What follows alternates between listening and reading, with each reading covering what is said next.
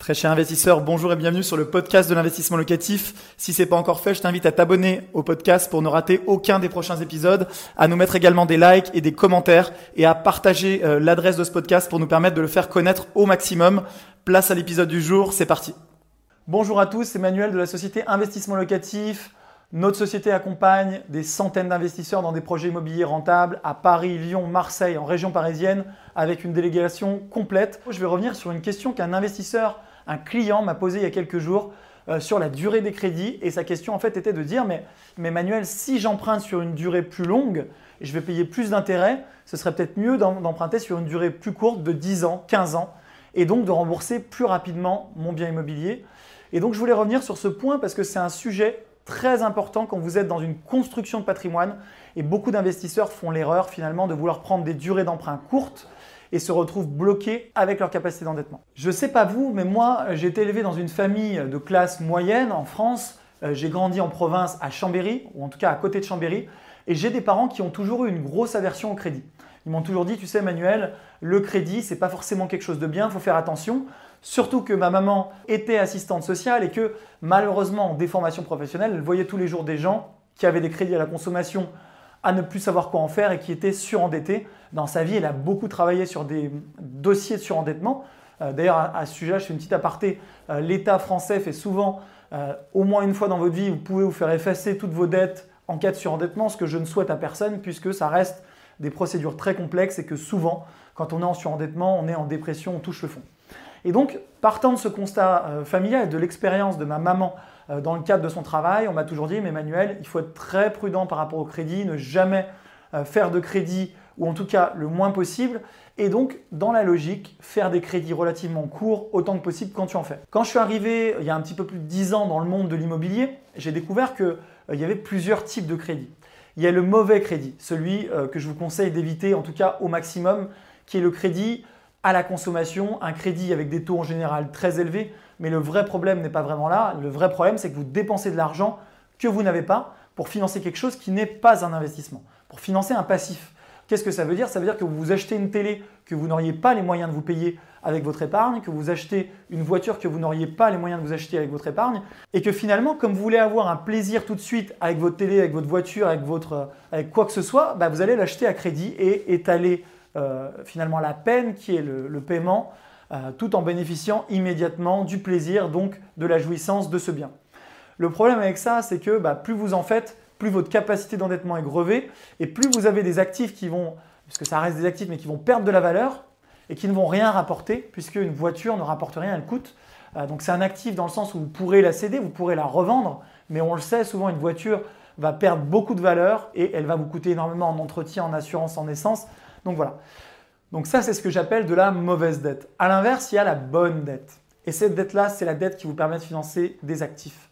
Alors les actifs, ils peuvent être de toutes sortes. On peut se dire que le crédit étudiant peut être une bonne dette si vous êtes sûr d'investir dans une filière pour vos enfants ou plus tard ils auront un travail bien rémunéré. Mais c'est encore un autre sujet.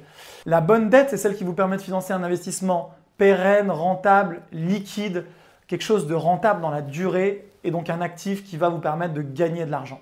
Et c'est le cas d'immobilier. Et donc, dans ce cas-là, pourquoi est-ce que bah, il ne faut pas faire des crédits immobiliers trop courts? Bah, Déjà, la première chose, c'est qu'aujourd'hui, on a la chance d'être dans une période où les taux d'emprunt sont excessivement bas. Et les taux d'emprunt sont même tellement bas qu'ils sont en dessous de l'inflation.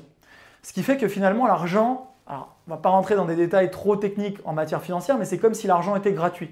Concrètement, si vous gardez 10 000 euros sur votre compte, avec ces 10 000 euros qui sont très peu rémunérés, donc en trésorerie, bah, cet argent va, perdre de la valeur. Avec ces 10 000 euros, vous pourrez acheter moins de choses dans, un an, moins de choses dans deux ans, moins de choses dans trois ans que ce que vous pouvez acheter aujourd'hui avec ces 10 000 euros. C'est euh, malheureusement la mécanique de l'inflation. A l'inverse, si vous empruntez avec de l'argent que vous investissez aujourd'hui, donc c'est le cas d'immobilier, vous allez emprunter par exemple 200 000 euros à une banque que vous investissez aujourd'hui dans l'immobilier, eh ben, la valeur du patrimoine va augmenter, ça va vous protéger de cette inflation ce qu'il faut retenir, c'est que euh, plus vous faites un crédit qui est court, euh, plus la mensualité va être élevée. À titre d'exemple, on va vous faire apparaître à l'écran tout de suite ce que donne une mensualité de 100 000 euros sur 10 ans, sur 20 ans, sur 25 ans.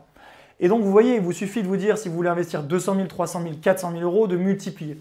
Et donc on comprend bien qu'une mensualité sur 10 ans est plus élevée, ce qui est logique, que sur 15 ans, qui est plus élevé que sur 20 ans, qui est plus élevé que sur 25 ans. Et donc, plus vous allez emprunter sur une durée longue, plus basse va être la mensualité et ça va préserver votre capacité d'endettement. Alors, pourquoi c'est important? Ça va être important parce que vous allez bénéficier d'un cash flow positif selon la durée, euh, parce que vous allez faire moins d'efforts d'épargne selon la durée, parce que vous allez avoir une capacité d'endettement qui va être intacte et que vous allez pouvoir réaliser plusieurs investissements immobiliers, donc bénéficier de plus d'emprunts de la part de la banque et faire grossir beaucoup plus vite votre patrimoine immobilier. Alors bien sûr, plus la durée d'emprunt va être longue, plus les taux d'emprunt vont être élevés et bien entendu, plus vous allez payer d'intérêts bancaires.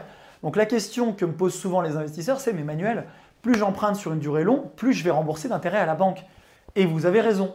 Sauf qu'en réalité, il ne faut pas être focus uniquement sur les intérêts bancaires. Ça, c'est vraiment le problème des débutants. Les intérêts bancaires, déjà, c'est une charge que vous allez passer en calcul. Donc là, je vous invite à regarder ma vidéo qui va apparaître juste en haut à l'écran sur le LMNP et les charges déductibles au LMNP réel qui est un type de détention possible.